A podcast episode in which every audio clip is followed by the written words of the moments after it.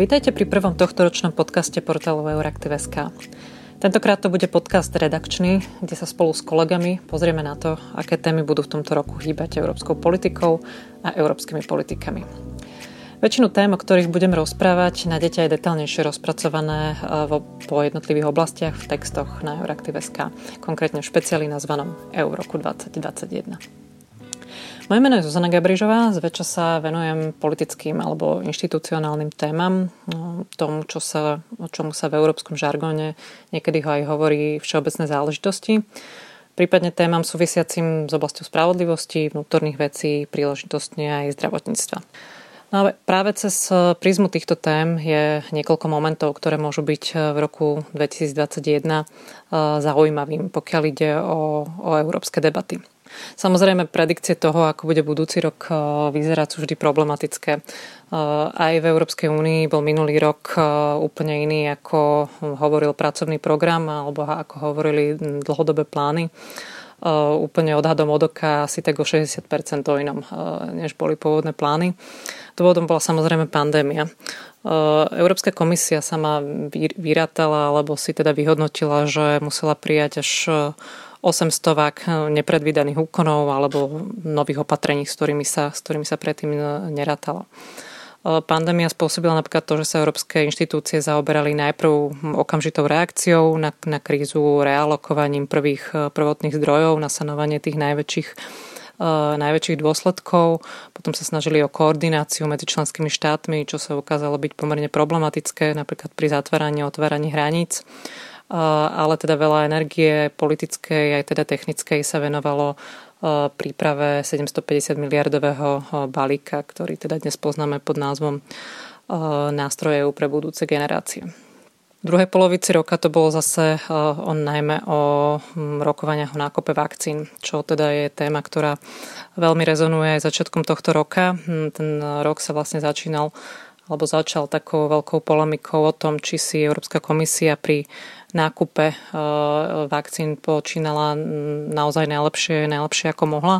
E, tie niektoré prvé medializované správy naozaj hrozili veľkým škandálom aj pre Európsku komisiu, najmä teda tie obvinenia alebo tvrdenia, ktoré hovorili o tom, že namiesto teda toho najlepšieho riešenia sa Európska komisia riadila alebo snažila vyvažovať záujmy e, európskych farmaceutických e, spoločností. E, zatiaľ to ale nevyzerá, že by tento škandál mal nejak, nejakým zásadným spôsobom niečo do budúcnosti ovplyvniť. Zdá sa, že Európskej komisii sa podarilo vysvetliť a odraziť veľkú časť tej, tej kritiky a snaží sa robiť teda všetko preto, aby tá vakcinácia v Európskej únii pokračovala najlepším možným, najlepším možným tempom. Aj keď samozrejme sú to aj výzvy na strane, na strane členských štátov. S týmto súvisí pre budúci, alebo teda pre tento rok jedna veľká téma, s ktorou Európska komisia, ktorú ohlásila už, už rok minulý a to je vznik niečomu, čomu hovorí Európska zdravotná únia.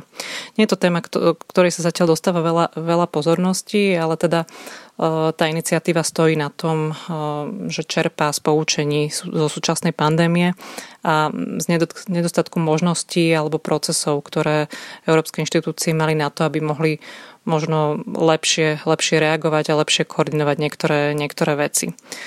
Hoci sa v týchto návrhoch nepočíta s tým, že by sa mali nejakým zásadným spôsobom meniť kompetencie v oblasti, v oblasti zdravotníctva. Zdravotníctvo je naďalej primárne národnou, e, národnou kompetenciou a tak to aj zostane a tá funkcia Európskej únie zostane len podporná, ale napriek tomu niektoré tie legislatívne návrhy, ktoré sa tento rok očakávajú, e, zásadným spôsobom posilňujú niektoré, niektoré možnosti, napríklad európskych zdravotných agentúr a posilňujú ako keby tú koordináciu na európskej úrovni práve v prípade situácií podobných, ako prechádzame teraz.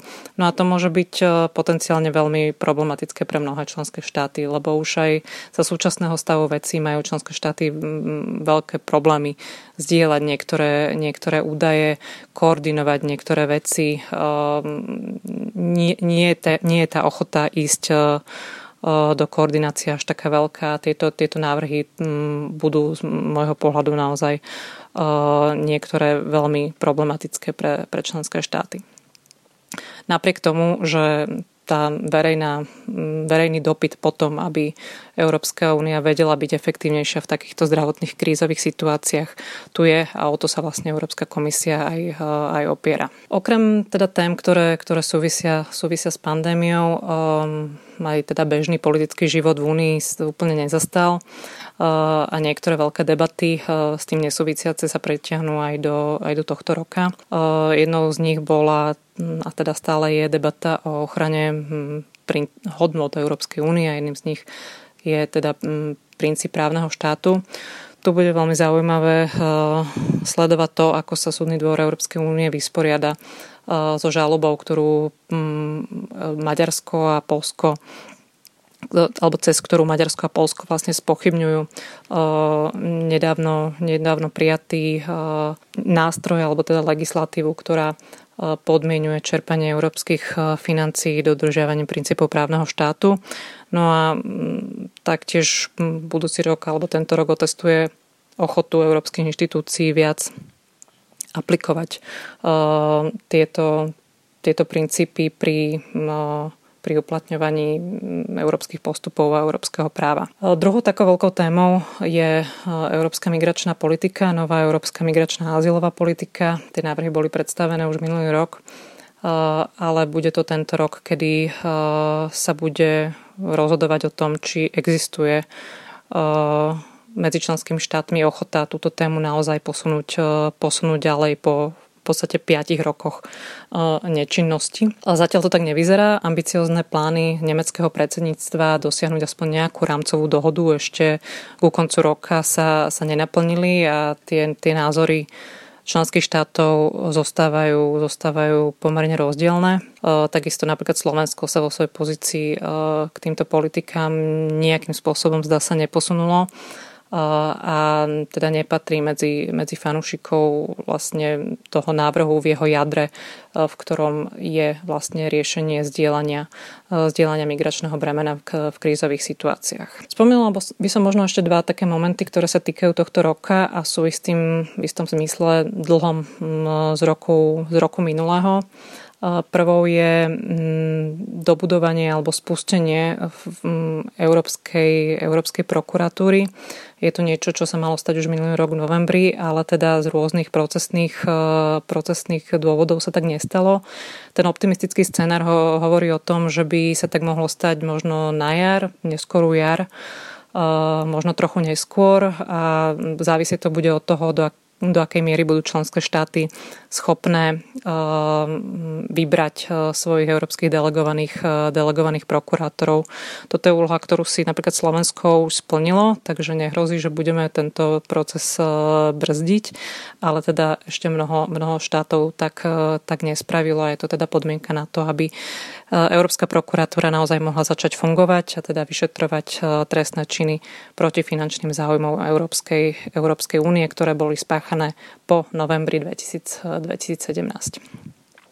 No a tou druhou témou je na začiatok už dlho avizovanej konferencie o budúcnosti Európy, čo by malo byť dvojročné cvičenie, ak to tak môžem povedať, kedy by členské štáty eh, v rámci svojich národných kontextov mali dva, roku, dva roky viesť eh, štrukturovanú debatu so svojimi občanmi alebo aj s expertami, s rôznymi skupinami zastupujúcim mm, širokú plejadu verejnosti o tom, čo očakávajú od Európskej únie do budúcnosti.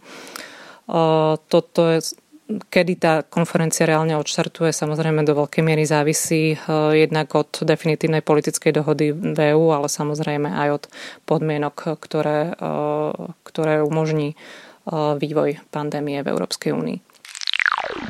Z domáceho improvizovaného štúdia pozdravuje aj Lucia Jar. Vo svojom príspevku sa povenujem trom oblastiam, ktoré pokrývam aj v redakčnom týme Euraktivu, konkrétne digitalizácii, zahraničnej politike a obranej politike EÚ. Začneme digitalizáciou. Európske inštitúcie si už naozaj plne uvedomujú, že internet dnes nie je len nástrojom komunikácie alebo priestorom na podnikanie, ale že sa v ňom tvorí aj realita. Hoci paralelná, ale stále veľmi relevantná. Európske inštitúcie preto v novom roku predstavia desiatky iniciatív, ktoré môžu nastaviť pomyselnú latku naozaj až pre celý svet. Zaujímavé bude určite sledovať debatu okolo pripravovanej legislatívy o digitálnych službách a trhu.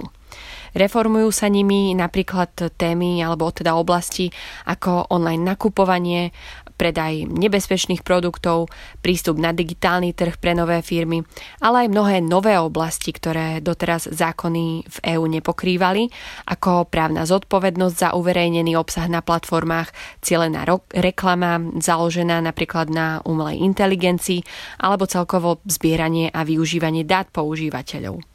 Finálna podoba rozsiahlých celoeurópskych zákonov však v najbližších dvoch rokoch pravdepodobne nebude známa, no debata sa presúva z exekutívy k členským štátom, ale najmä do Európskeho parlamentu, pričom môže priniesť ešte veľa noviniek aj prekvapení. Tomto kontexte prinesie nový rok zmeny aj priamo u tech gigantov, Experti očakávajú, že rok 2021 bude rokom, kedy sa online spoločnosti a platformy zamerajú hlavne na zdôrazňovanie pravdy a obmedzovanie falošných správ.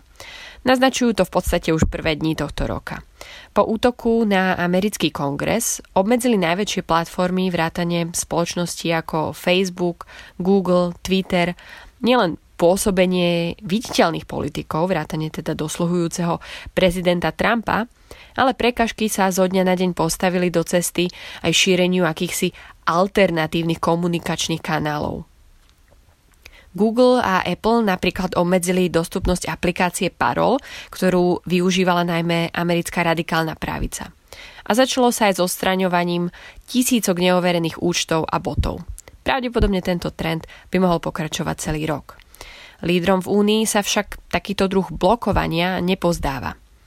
Parli, Paríž a Berlín eh, už vyjadrili nesúhlas eh, s takýmito iniciatívami, ale paradoxne z ich pohľadu nie je až také problematické to, že bolo obmedzené šírenie dezinformácií, ale skôr fakt, že rozhodnutie obmedziť slobodu prejavu sa udialo z iniciatívy súkromnej spoločnosti a nie štátu.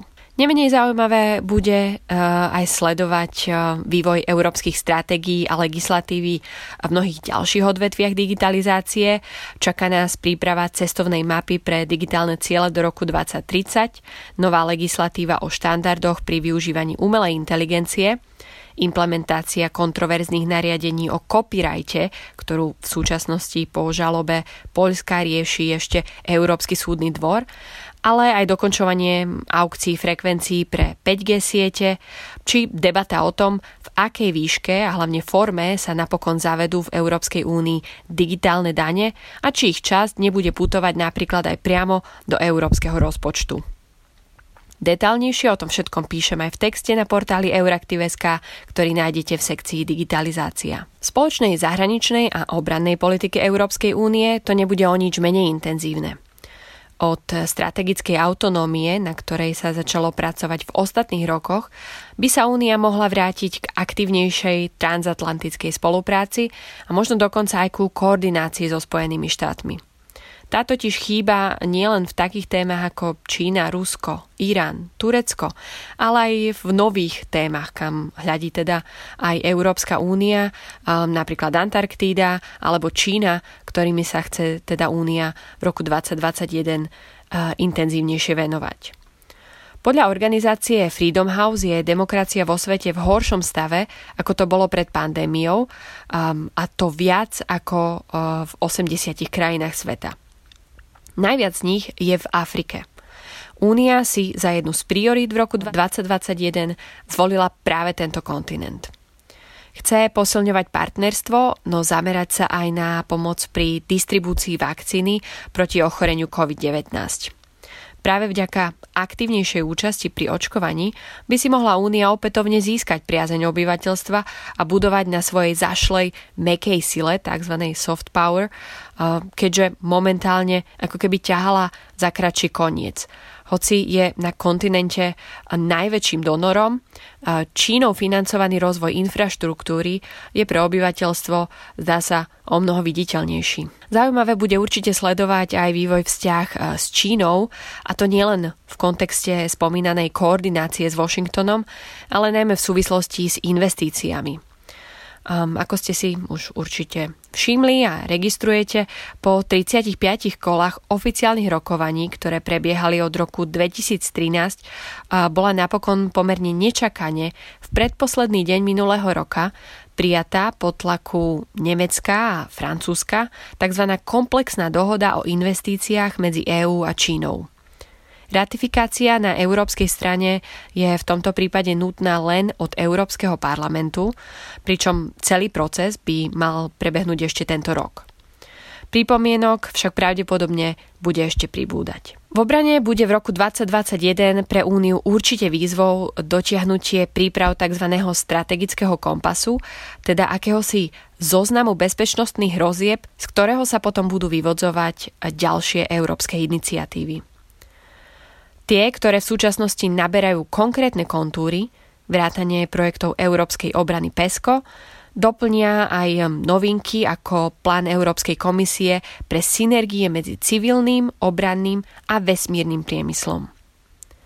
Najdôležitejšie však pre samostatnú bezpečnosť alebo samotnú bezpečnosť únie bude to, ako sa po zmene v Bielom dome transformuje Severoatlantická aliancia. Väčšina krajín únie, vrátane Slovenska, neustále prízvukuje, že práve NATO je jediným spoločenstvom, ktoré dokáže obranu Európy v súčasnosti plnohodnotne zabezpečiť. Pozornosť sa preto sústredí pravdepodobne na plánovaný summit, ktorý by mal prebehnúť ešte, ešte pred letom a na ktorom by generálny tajomník Jens Stoltenberg mohol predstaviť nový politický dokument, ktorý by vznikol na základe nedávno publikovanej správy o reforme aliancie. Samostatný text o plánoch v spoločnej zahraničnej a bezpečnostnej politike EÚ nájdete v sekcii Zahraničie a bezpečnosť na našom portáli. Dobrý deň, som Irena Jenčová, redaktorka portálu Euraktiv Slovensko a chcela by som vám predstaviť uh, výber tém, ktoré sa oplatí sledovať v roku 2021 v oblasti e, klímy a energetiky. E, Európska zelená dohoda vstúpi tento rok e, do ďalšej kritickej implementačnej fázy a zároveň sa budú revidovať mnohé klimatické a energetické politiky. Čo bude udávať tón v klimatických politikách v roku 2021 je jednoznačne dôrazné zníženie emisí, ku ktorému sa zaviazali členské štáty na samite lídrov v decembri, kde členské štáty tam odsúhlasili zníženie emisí do roku 2030 o 55% oproti roku 1990. Čo sa bude diať v nasledujúcich mesiacoch je, že sa tento cieľ bude ešte prejednávať s Európskym parlamentom, ktorý, ktorý žiada ambicioznejší cieľ znižovania emisí a to 60% Tieto rokovania a vyjednávania bude um, zastrešovať uh, Portugalsko, ktoré bude tento polorok uh, predsedať Európskej únii. Po schválení um, týchto cieľov alebo aj celého klimatického zákona predstaví Európska komisia rozsiahly balík právnych predpisov Európskej únie s názvom Fit for 55, čo by sa dalo preložiť ako pripravený pre 55-percentný cieľ. Tento balík má zosúľadiť európske zákony s novým klimatickým cieľom únie do roku 2030. V rámci tejto iniciatívy bude revidovaný takmer každý európsky zákon o energii a klíme, Počnúť smernicu o obnoviteľných zdrojoch až po právne predpisy ovplyvňujúce zdaňovanie energie, hospodárskú súťaž, revidovať sa bude politiky v oblasti, sa budú revidovať politiky v oblasti klímy, čistej energii, mobility. A zároveň teda to všetko v kontexte zotavovania sa z krízy, ktorú spôsobila pandémia COVID-19. Jeden z takých uh, hlavných súčastí uh, tohto balíka Fit for 55 uh, bude jeden z dôležitých súčastí balíka Fit for 55 bude dlhočakávaný systém kompenzácie uhlíka na hraniciach únie. Jeho hlavným cieľom je prinútiť e, mimo európske štáty, aby zaviedli vyššie environmentálne štandardy a penalizovali emisie skleníkových plynov svojich výrobcov, podobne ako to robia európske krajiny. Takže vlastne by to mal byť akoby taký nástroj klimatickej diplomacie. Druhým problémom, ktorý má tento mechanizmus zdaňovania uhlíka e, riešiť, je tzv. únik uhlíka. To znamená, ten, ten, ten sa deje vtedy, keď priemyselné odvetvia presúvajú svoju výrobu do takých krajín, kde za produkciu CO2 nemusia platiť. Teda vlastne akoby takým druhým cieľom tohto mechanizmu je nastoliť rovnaké podmienky pre európskych a mimoeurópskych výrobcov, keďže v súčasnosti sú európsky výrobcovia znevýhodnení tým, že musia investovať do znižovania emisí, čo im zvyšuje náklady, zdražuje výrobky a tým pádom sú menej konkurencieschopní. Proti tomuto mechanizmu už teraz namietajú importéry na európsky trh, e, ktorými sú najmä USA, Čína a Rusko. Namietajú, že sa jedná o protekcionistické ochranné opatrenie, nepovolené ochranné opatrenie, čo nie je v súlade s pravidlami Svetovej obchodnej organizácie. Ďalší systém, ktorý má prejsť kompletnou revíziou, respektíve jeho reforma sa má práve v tomto roku dokončiť, je systém obchodovania s emisiami Európskej únie. Teda hlavným takým novum, ktorý, ktorý sa objavilo v návrhu Európskej komisie na reformu tohto systému, je, že by sa do tohto systému mali, mali zahrnúť aj budovy a doprava. Momentálne sú tieto sektory zahrnuté v inom systéme pre znižovanie emisí a podliehajú cieľom, ktoré si nastavujú jednotlivé členské štáty.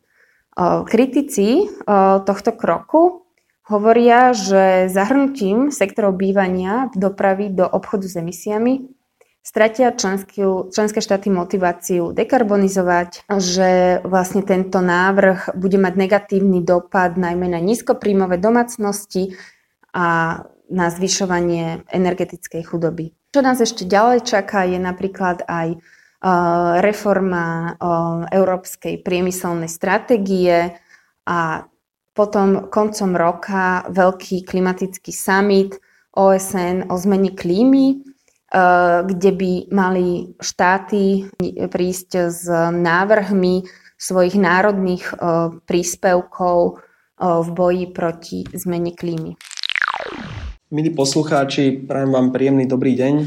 Moje meno je Michal Hudec a som editorom portálu Euraktiv.sk, kde sa venujem témam obehovej ekonomiky, dopravy a udržateľnosti. V nasledujúcej časti sa vám budem snažiť priblížiť tie najdôležitejšie udalosti, ktoré tieto oblasti v európskej politike čakajú v roku 2021. Začnem obehovou ekonomikou. V tej uh, zostane aj v ďalšom roku kľúčovým dokumentom akčný plán pre obehovú ekonomiku, ktorý komisia predstavila minulý rok a tento akčný plán je integrálnou súčasťou Európskej zelenej dohody a jeho súčasťou je aj okrem iného aj plán opatrení a legislatívnych zmien, ktoré chce komisia prijať a práve týmto plánom sa bude riadiť v následujúcich rokoch. Podľa neho to vyzerá na veľmi turbulentný a bohatý rok. Komisia sa bude sústrediť najmä na výrobky a produkty, to znamená, ako sa vyrábajú, z čoho sa vyrábajú a ako zabezpečiť, aby sme ich urobili udržateľnejšími a zároveň posilnili uh, práva na ochranu spotrebiteľa. Základom tejto celej snahy by mala byť úprava smernice o ekodizajne. Táto smernica už existuje, avšak komisia chce jej pôsobnosť rozšíriť na všetky spotrebiteľské výrobky. Táto smernica pravdepodobne bude základom celej ďalšej politiky výrobkov a produktov a od nej sa budú odvíjať aj ďalšie legislatívne zmeny.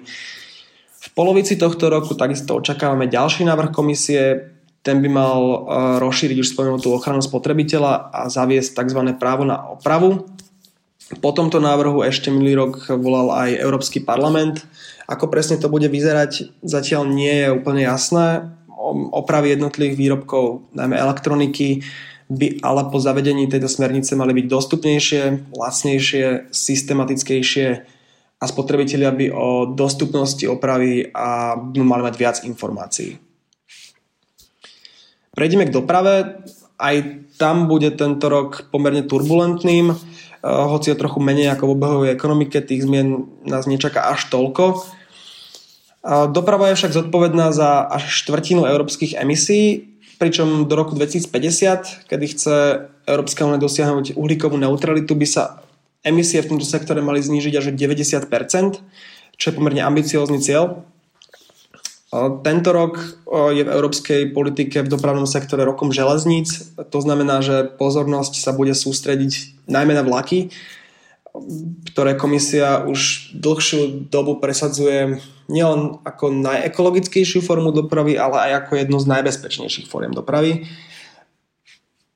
Od tohto roku železníc sa bude vyvíjať aj legislatívna agenda, Komisia tento rok navrhne akčný plán pre podporu diaľkovej a cezhraničnej železničnej dopravy. Mm, cieľom je zlepšiť prepojenie medzi kľúčovými mestami a takisto zlepšiť manažovanie kapacít a využívanie jednotlivých trás. Ehm, s týmto cieľom by sa, mala posil, by sa mal posilniť aj tzv. jednotný európsky železničný priestor. To je v podstate voľný trh, ale v železničnom sektore Opäť e, je to niečo, čo existuje už dlhšiu dobu, aspoň na papieri, ale implementácia je pomerne zložitá vzhľadom na e, charakteristiku železničného sektora. A týmto opatrením, alebo v rámci tohto opatrenia by sa malo tiež maximalizovať využívanie železničnej infraštruktúry. E, ako som už spomínal, ďalším opatrením chce komisia umožniť inovatívne a flexibilnejšie lístky, ktoré by mohli, pred, ktoré by mohli kombinovať viaceré spôsoby prepravy. To by nepochybne zjednodušilo mm, dopravu mnohých pasažierov. Predstaviť si to môžeme ako napríklad ako lístky do Bratislavskej MHD, kde môžete využívať jednak autobusy a jednak električky, avšak na celoeurópskej úrovni a o mnoho komplexnejšie. Okrem železníc sa zmeny chystajú aj v niektorých ďalších oblastiach dopravy. Spozorniť by sme mali najmä v júni, kedy sa komisia chystá predstaviť nové a prísnejšie emisné štandardy pre osobné vozidla a vany. Podobný osud by mal pravdepodobne až v roku 2022 čakať aj ťažké nákladné vozidlá. Moje meno je Marian Koreň a v redakcii portálu Euraktiv.sk sa okrem iného venujem téme polnohospodárstva. Čo sa týka polnohospodárstva, tak rok 2021 bude určite v znamení reformy spoločnej polnohospodárskej politiky, čo už je celkom taký folklór, keďže toto sa opakuje už asi 4. rok po sebe. Problém je, že diskusie o novom nastavení pravidel čerpania agrodotácií sa stále naťahujú. V druhej polovici minulého roka došlo k pomerne veľkému posunu v týchto diskusiách, keďže jednotlivé inštitúcie čiže Európsky parlament, Európska komisia, Rada Európskej únie, teda členské štáty, prijali svoje pozície k reforme agropolitiky, ale ešte stále musia nájsť spoločnú reč, teda konečnú dohodu, čo by podľa portugalského predsedníctva v Rade Európskej únie malo byť konečne hotové do konca júna. Takými spornými otázkami, ktoré treba vyriešiť, je ešte otázka nastavenia tzv. ekoschém, alebo teda dotácií, ktoré majú odmeňovať farmárov za to, že budú vykonávať aj činnosti, ktoré budú mať prospech pre prírodu, klímu a biodiverzitu. Alebo napríklad otázka tzv. viazaných platieb, to znamená, že koľko peňazí budú môcť členské krajiny vyčleniť na podporu konkrétnych komodít a sektorov, ktoré z nejakého dôvodu v rámci svojho polnohospodárstva považujú za kľúčové, ale sú tam samozrejme ešte otvorené aj ďalšie témy. Od začiatku, od začiatku tohto roka teda plinie prechodné obdobie v spoločnej poľnohospodárskej politike, čo znamená, že krajiny a farmári sa budú riadiť starými dotačnými pravidlami, ale s novými finančnými prostriedkami, teda už z rozpočtu Európskej únie na roky 2021 až 2027. Najskôr sa Európskej únii hovorilo, že toto obdobie bude trvať iba rok, ale dnes už vieme, že bude minimálne plynúť do konca roka 2022 a tá nová reformovaná agropolitika s novými pravidlami začne až v roku 2023 to prechodné obdobie má dať členským štátom viac času, aby sa pripravili na to programové obdobie a nové pravidlá. No a to bude teda už možno nie z hľadiska celej Európskej únie, ale z hľadiska jednotlivých krajín v roku 2021 najdôležitejšie.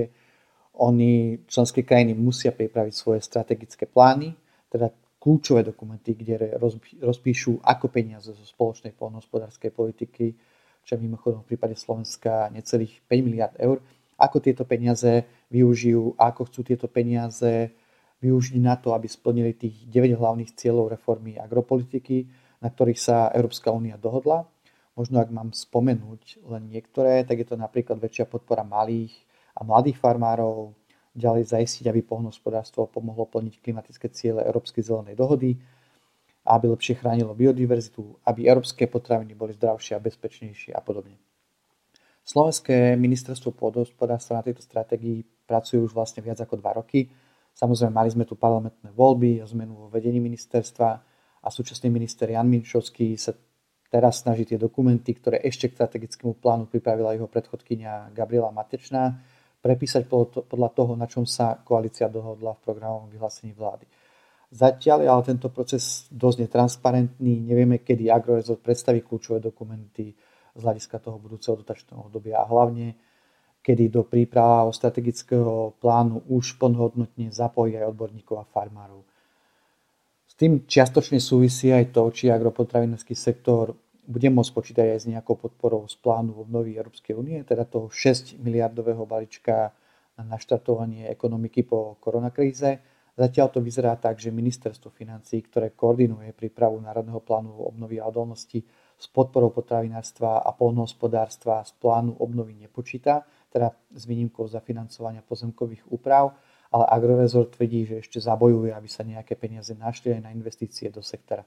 Čiže určite bude zaujímavé sledovať aj túto diskusiu a to už aj z toho dôvodu, že minister Jan Mičovský sám povedal, že ak pre sektor z plánu obnovy nevyjedna viac prostriedkov, tak by ďalej nemal sedieť na ministerskej stoličke.